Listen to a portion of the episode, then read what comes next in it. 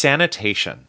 The fact that the Centers for Disease Control and Prevention's mask mandate on planes, trains, and buses ended earlier this month, well, it came down in part to an interpretation of that word, sanitation. In a statement, the CDC defended the mask mandate, saying U.S. Time, District Judge Kathryn Kimball Mizelle voided the mask requirement for all public transit. She cited a law that gives the CDC power to stop the spread of communicable diseases through measures like inspection, fumigation, disinfection, and sanitation. But according to Lawrence Gostin, a professor of public health law at Georgetown, she looked at the dictionary definition of sanitation, and that didn't include masks. And that was the court's reasoning. The Biden administration is appealing the decision. And although it's not clear if the mandate would be immediately reinstated if the government wins that appeal. It's not the first blow to a pandemic era CDC rule. Last August, the Supreme Court struck down its order that extended a moratorium on evictions. Lindsay Wiley, a health law professor at UCLA, said the eviction ban was a bit of a stretch for the CDC. A lot of the general public and a lot of federal judges feel like, you know, this isn't exactly what CDC's role should be. This is something state and local governments are doing, and it should really be left to them. Now, to understand what the CDC's authority actually is, you have to go back to 1944. That's when the U.S. passed the Public Health Service Act, the law cited by the Biden administration and Judge Mizelle for the mask mandate. This is a law created in 1944 that gave the Public Health Service, um, because CDC wasn't even created then, the ability to prevent uh, the interstate or international transmission of an infectious disease. Gostin says the country was still thinking of the 1918 flu pandemic. They realized that infectious diseases were one of the most serious threats. And they also realized that states acting alone, you know, can't prevent the spread of an infectious disease. So it gave the Public Health Service that power. And soon after the CDC was created, that power was then delegated to the CDC.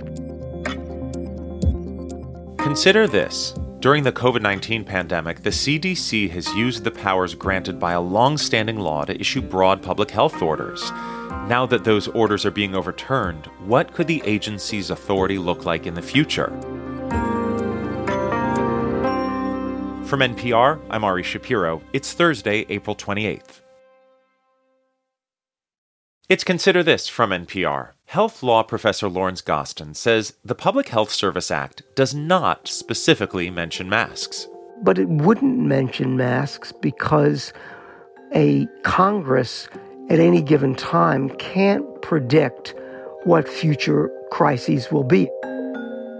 And he doesn't agree with Judge Mizelle's focus on the definition of sanitation as a basis for ending the mask mandate.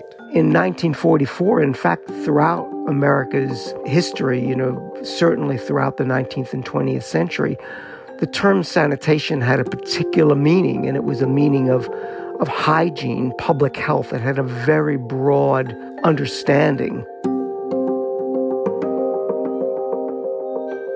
If the judge's interpretation that Congress never authorized the CDC to require masks in a pandemic is upheld on appeal, Gostin thinks it could have an impact on the country's ability to respond in future health crises. I think it would really handcuff the CDC when the next health crisis hits.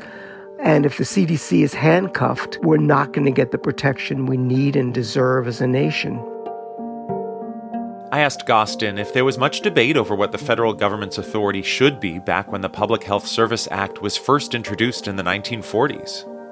No, you know, I think that there was a, you know, a, a very strong national um, agreement, um, Republicans and Democrats alike, that we we needed a strong public health agency, and that while most public health powers uh, do reside at the state and local level, um, what a state or a city can't do is prevent the spread of diseases across the United States or, in fact, um, coming from abroad to our nation's borders.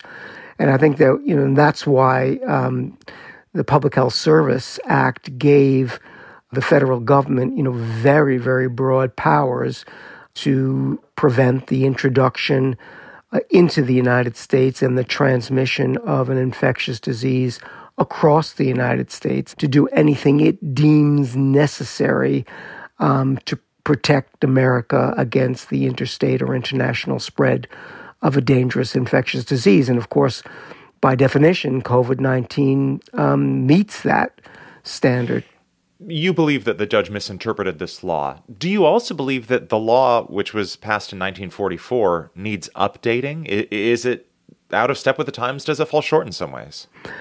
Yeah, I mean that's a good question, and I've been, you know, on a National Academy of Sciences committee reviewing exactly that. So, you know, the answer to that is yes. I would like to see uh, the uh, CDC's regulatory powers modernized, and that we should learn the lessons um, from COVID nineteen. Modernized can be mean so many things. What, what does that mean in the way that you're using? You know, what it means is is that we give CDC all the powers explicitly that it will need in the next health crisis.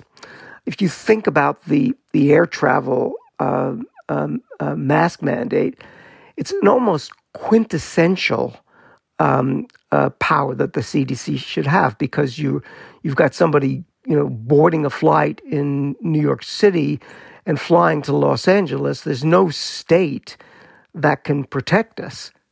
And so that's where you would draw the line between that kind of a policy and something like the policy in Shanghai that says, you know, people can't leave their houses at all if there's a COVID outbreak or something like that. Absolutely. I don't, I do not believe that um, CDC should have the power to reach into a state, regulate an individual, regulate a business, um, so long as that state itself has the authority to do it. But what no state can do um, is prevent me from going from you know New York to New Jersey or from New Jersey to to California, um, and that's why we need a national public health agency. And I do think we should be modernized.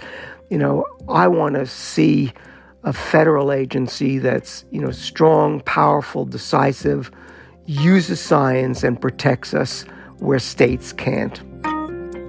Lawrence Gostin, University Professor of Global Health Law at Georgetown and Director of the World Health Organization's Collaborating Center on National and Global Health Law.